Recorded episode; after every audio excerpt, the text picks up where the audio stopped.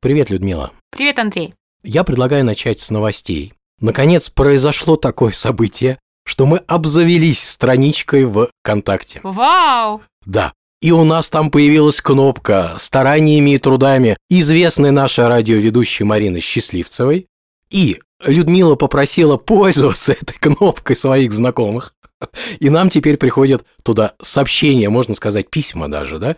У нас, кстати, есть э, также, помимо этого, и почта антибзик собака yahoo.com, куда можно присылать э, свои вопросы. Не только вопросы, но еще и свои предложения и просить нас э, поднять те или иные темы, которые вам интересны. Это эксперимент. Мы пока не знаем, будем ли мы продолжать в этом формате.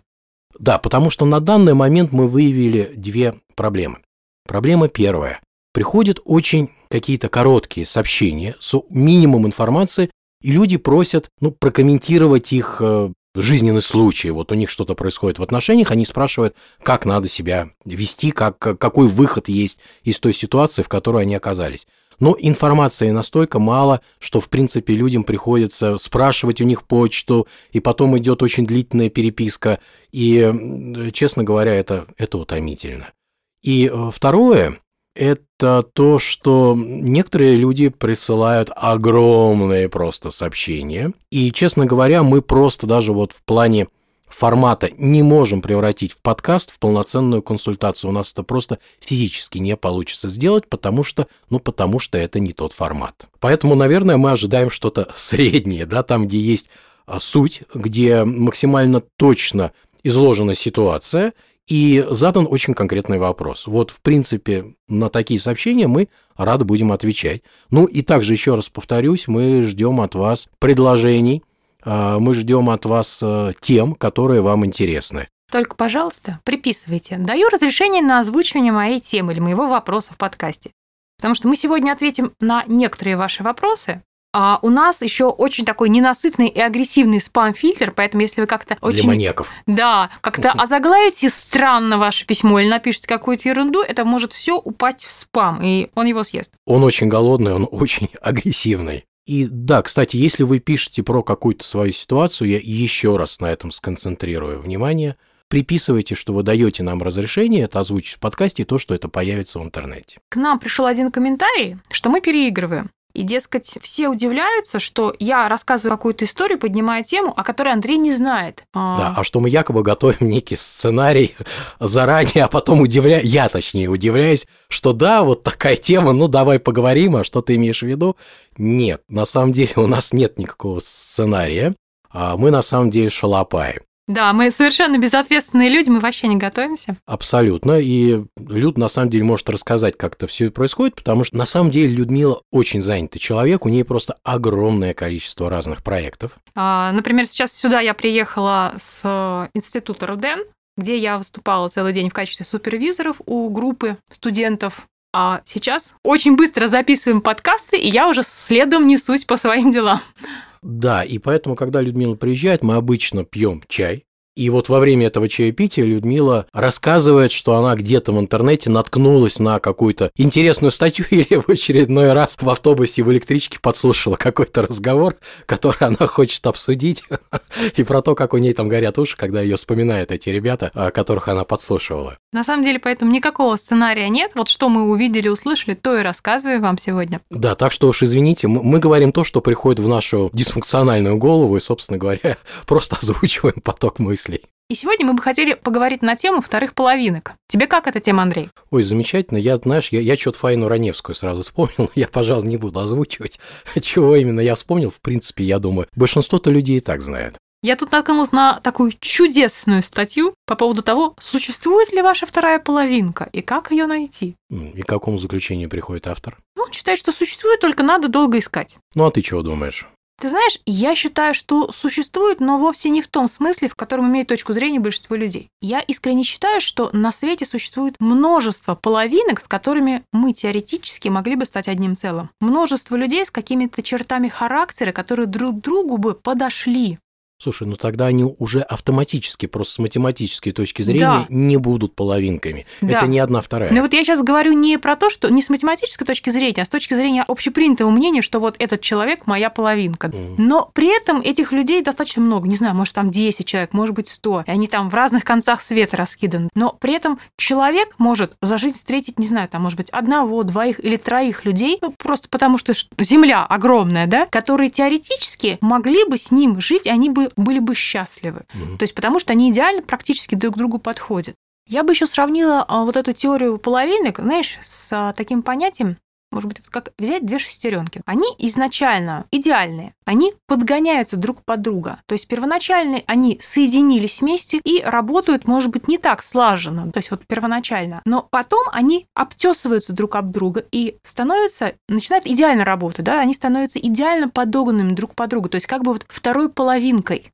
Но для этого должно пройти время, чтобы там каждый миллиметр стесался друг под друга. Хотя они изначально были целые и идеально подогнанные. Я бы вот это сравнила так. Этих шестеренок может быть много. Это да, только ты знаешь, во-первых, как ты говоришь, должно пройти время, чтобы они подогнались да, друг под друга. Но ведь процесс вот этой подгонки, процесс вот этого вот, э, я даже не знаю, какое слово подобрать, э, когда они притираются да, вот друг к другу, он будет продолжаться и дальше. То есть трение никуда не исчезнет, даже если ты сверху их поливаешь маслом или они находятся в каком-то масляном бассейне. Все равно трение будет продолжаться дальше. Мы знаем, что любой механизм, он изнашивается, и когда-то зазор между шестеренками станет настолько большой, что вот это соединение, этот механизм начнет барахлить, и рано или поздно он даст сбой. Мы знаем, что вечного двигателя не существует не только в плане энергии и физики самого процесса, но вот также еще не существует и с чисто механической точки зрения в том плане, что все изнашивается. Здесь я с тобой соглашусь, ведь действительно люди, живя всю жизнь вместе, допустим, 10, 15, 20 лет, они не остаются одинаковыми, потому что они, они начинают развиваться в разные стороны. Да? Ну, людям, наверное, скучно быть всю жизнь одинаковыми, правда? Человек начинает развиваться, что-то, может быть, изучать, чем-то заниматься, да, то есть его жизненные интересы понемногу меняются. И для того, чтобы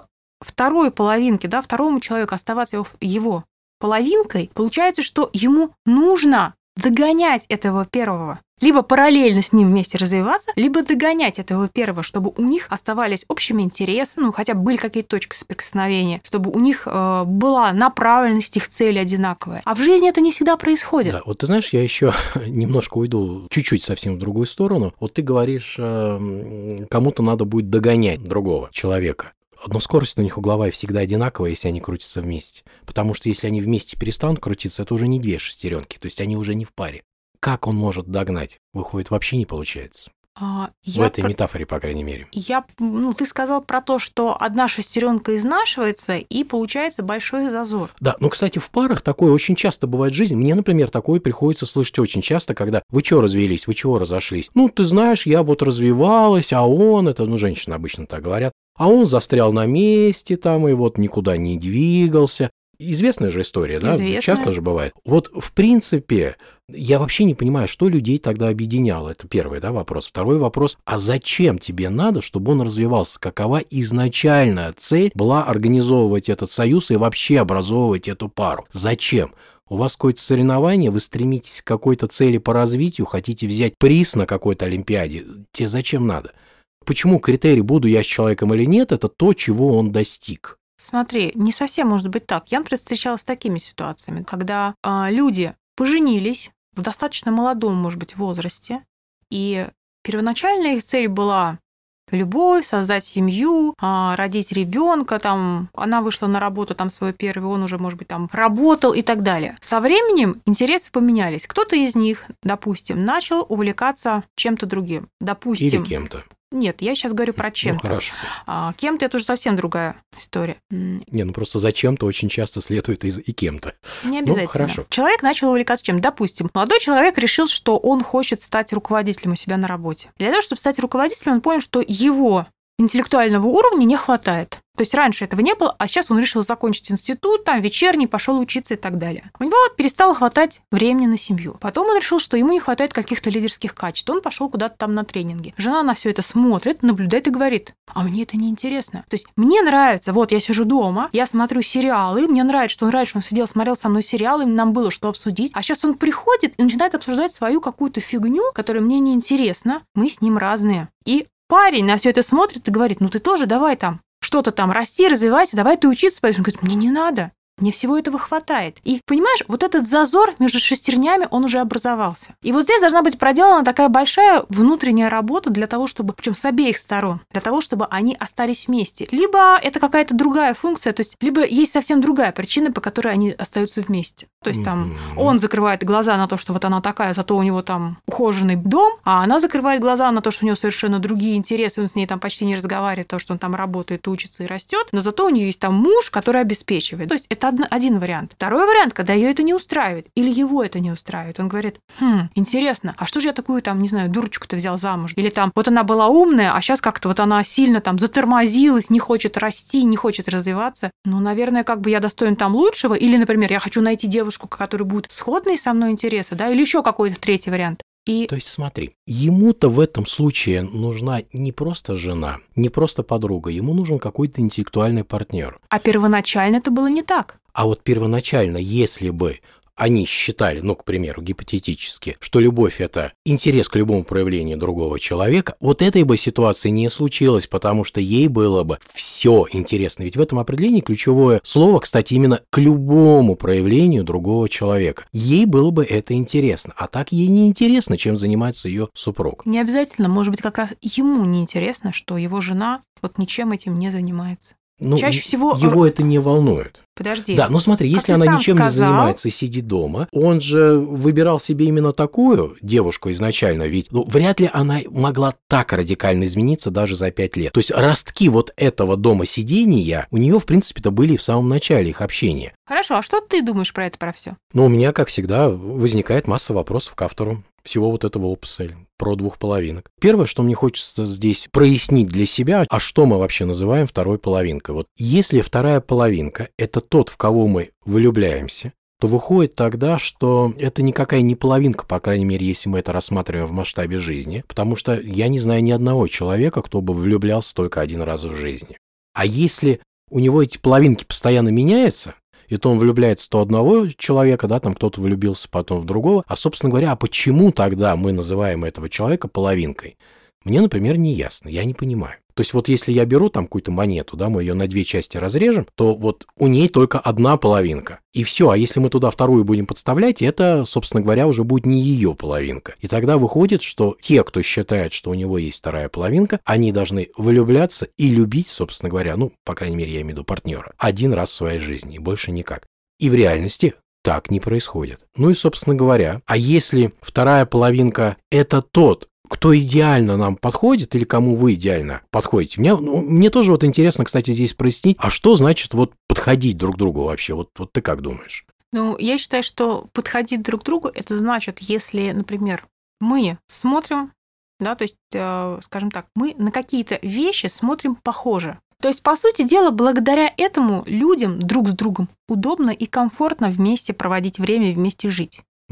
Ну, тогда мне, например, просто интересно было бы узнать, что такое вот удобно и что такое комфортно. У меня в голове всплывает образ какого-то комфортного и удобного дивана. И вот, а что такое вообще удобный диван или там удобный стул? Очевидно, здесь речь идет про то, что я могу на нем принять какую-то приятную позу. И вот вот еще что мне пришло в голову, ведь э, мне удобно, да, мне комфортно. Вот удобно, да, вот скорее вот это вот здесь больше подходит. Удобно только тогда, когда диван полностью или там стул, они полностью удобны, то есть ничто нигде не выступает. Вот это же, да, про удобство. Вот как ты считаешь, вот если ты садишься на диван, а тебе там где-то, ну, не знаю, жмет или там вот в поясницу что-то давит, вот в одном только месте, а все остальное идеально, это про удобно или нет? Ну, наверное, про удобно, хотя я думаю, что, ну, не бывает, конечно, такого, не, ну, в общем-то, не должно ничего выступать, должно быть все удобно. Я бы это описала немножко иначе. Это когда ты знаешь, когда ты со, со своей, так сказать, второй половинкой, допустим, ложишься спать, она любит закидывать на него ногу, а он любит, когда закидывают на него ногу. Ну, я, я Да? сейчас не Грубо буду говоря, да, вот вдаваться вот. в фантазию с ногами, да, мне бы вот к дивану хотелось вернуться. Хорошо, Что диван. все-таки вот удобный диван это тогда, когда тебе ничего не жмет, ничего не давит и все, и ничего не выступает. То есть вот Да. диван полностью И подушка э, ровненько да, ложится под, соответствует под вот- спину, как тебе да, нравится. тому контуру, который твое Ага. тело, собственно говоря, на нем оставляет. Не контур, а как-то сказать, след да, твоего тела. Вот и получается тогда, что удобно – это когда все мои потребности удовлетворяются. А вот комфортно – это тогда, когда нет ничего, что мне мешает и доставляет неудобства. И выходит, что удобный человек – это тот, кто удовлетворяет все мои желания, а комфортный человек – это тот, кто делает все, как я хочу. Да? Вот ты как, согласна вот с таким подходом? Да. А возможно ли это в реальной жизни? Ну, очевидно, да. Слушай, я, честно говоря, удивлена. Я думала, что ты скажешь, что нет. Я думаю, что да, найти такого человека можно, но для того, чтобы он удовлетворял все твои желания, он в принципе должен отказаться тогда будет от своих, потому что я не знаю, я не встречал такого человека, который, ну вот, все бы делал только так, как хочешь ты. И здесь возникает тогда такой вопрос, если такого человека... Нет, он существует в реальности, но захочешь ли ты быть таким человеком? Вот в чем вопрос. Лично я знаю такого человека, который 20 лет делал для другого человека все, что хочет он. Через 20 лет они развелись. Что они сделали? Развелись. А, в итоге... А что, Потому что тот- Сделал что-то не то, что тот Нет, хочет? потому второй? что тот, кто был подчиненным, так сказать, он очень сильно от этого устал. Ага. Ну, слушай, И в ну, итоге он пошел искать свою именно вторую половинку. Ага, ну то есть, да, понятно. Да, четвертинку тогда уже, Да. да? Ну, а, что, что же, А, я, честно говоря, здесь бы вот автору, который говорит, что да, вторую половинку найти возможно, я бы ему предложил задуматься о том, а нужно ли на самом деле, вот нужен ли тебе этот человек, которого бы ты с этих позиций назвал бы второй половинкой. Не знаю, может быть, для кого-то вторая половинка это что-то другое, на самом деле было бы интересно узнать мнение тогда другого человека. Ну вот у меня такие мысли на этот счет. Ну, я считаю, что на самом деле такой второй половинки, конечно, вероятность есть встречи, но очень маленькая. Я считаю, что можно попытаться стать, скажем так, половинкой в кавычках другого человека, имея ну, минимальный набор таких качеств, да, какие, какие-то вот, что вам вместе все-таки более-менее комфортно и удобно, но не на 100%. А потом уже просто пытаться не то, чтобы друг друга изменить, а с обеих сторон работать над собой и пытаться друг друга услышать, договориться, выработать вместе какое-то мнение, да, то есть немножко подстроиться друг к другу. А да, вот- то есть такая вот большая работа по созданию семьи. Да, вот, кстати, ты знаешь, вот про эту работу, ведь на самом деле очень многие и хотят, чтобы их партнер был для них комфортный и удобный. И что они делают? Они его перевоспитывают, то есть, говоря другими словами, манипулируют. Нет, я не про это. Нет, я говорю, что такое очень часто бывает. И э, вот это вот мне представляется дорога точно в никуда. Нет, точнее, она в куда? Она дорога к плохим отношениям и дорога к завершению этих отношений. Ну хорошо, давай на этом мы завершим тогда наш разговор про глянец, да, про статью из глянца. Вот, и э, перейдем тогда к ответам на вопросы, которые нам прислали. Ну что ж, а, давай. Первое наше предложение – это Мария просит нас поздравить ее с днем рождения. Ага. Ну что ж, Мария, поздравляю вас с днем рождения. Да, и желаем тебе исполнения всех твоих желаний. Да, особенно хороших. То есть ты думаешь, что у Марии есть плохие? У каждого человека есть ну плохие желания. Ага. Наташа А ты петь пишет. будешь Happy Birthday? Нет? Ну, как обычно Нет, у меня сегодня голос сел, я сегодня много работала. Хорошо. А нам надо, э, мы надеемся, что Марина освободится, она к нам присоединится. Она же еще и поет хорошо. Она же не просто радиоведущая, она певец. И э, что она споет кому-нибудь вот этот Happy Birthday, потому что если я буду петь, я думаю, что люди либо там телефон разобьют, плеер или на чем они слушают, или пойдут потом, э, как называется этот врач, который вот следит за слухом. Отоларинголог, Это, это он? Нет, по-моему, как-то с, э, сурдо там что-то. сурдолог. Вот, ну, на- наверное, да, к нему. Поэтому да, я не буду портить настроение. И следующее письмо от Наташи. Наташа пишет. Ваши подкасты помогают мне быстрее бегать по утрам. Я их слушаю утром во время пробежки. Не делайте, пожалуйста, длинные подкасты. Я не могу так много бегать, устаю. А мне еще на учебу потом идти. А, ну хорошо. А там есть еще кнопочка пауза. Кнопочка стоп и пауза. Ими можно пользоваться, в принципе. Нет, ну, кстати, подкасты, они темы хороши, что взял, поставил на паузу, да, это не прямой эфир, и послушал потом, в другое время. Проблем нет. Следующее письмо от Сергея. Сергей пишет, моя девушка постоянно тыкает меня тем, что мужчина должен быть настоящим. Что мне делать? Чувствую, скоро мы разойдемся так, потому что постоянно ощущаю некое несоответствие ее представлениям о настоящем мужчине. Что ты думаешь по поводу настоящий или не настоящий мужчина? Я вообще не знаю, кто такой настоящий мужчина. Если мы обратимся ну, к некому эксперименту и будем спрашивать, вот ходить у женщин, а я знаю, что есть такие люди, кто ходил и спрашивал, кто такой настоящий мужчина, они и женщины ему давали ответы. Вот как ты думаешь, какой итог этого эксперимента? Я думаю, что настоящий мужчина и настоящая женщина э, по ответам, они вряд ли когда-то встретятся вместе. Ну, это-то понятно, да. Нет, могут встретиться, в принципе, гипотетически в геометрии Лобачевского. Вот, а так их линии, да, могут не пересечься. Но, в принципе, настоящий мужчина – это тот, кто исполняет все желания женщины. А и... настоящая женщина, соответственно, исполняет все желания мужчин. Ну, очевидно, да, очевидно так. И у каждого это представление, во-первых, у каждой женщины настоящем мужчине, оно свое.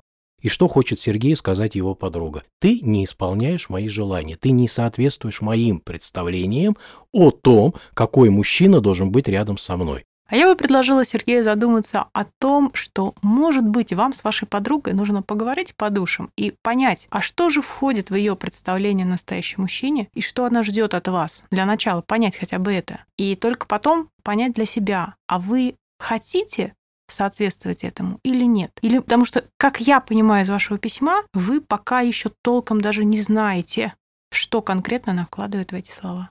Да, и эти представления, кстати, могут со временем измениться. Настоящий мужчина у нее же будет совершенно другой. Здесь скорее вопрос в том, что надо задуматься, что лежит в основе ваших отношений, что составляет их суть. И вот, собственно говоря, от этого уже и исходить. Ну что, у нас и... нет на сегодня больше вот таких э, вопросов, на которые мы можем емко как-то и быстро ответить. Нет, ты знаешь, на сегодня все относительно короткие вопросы закончились.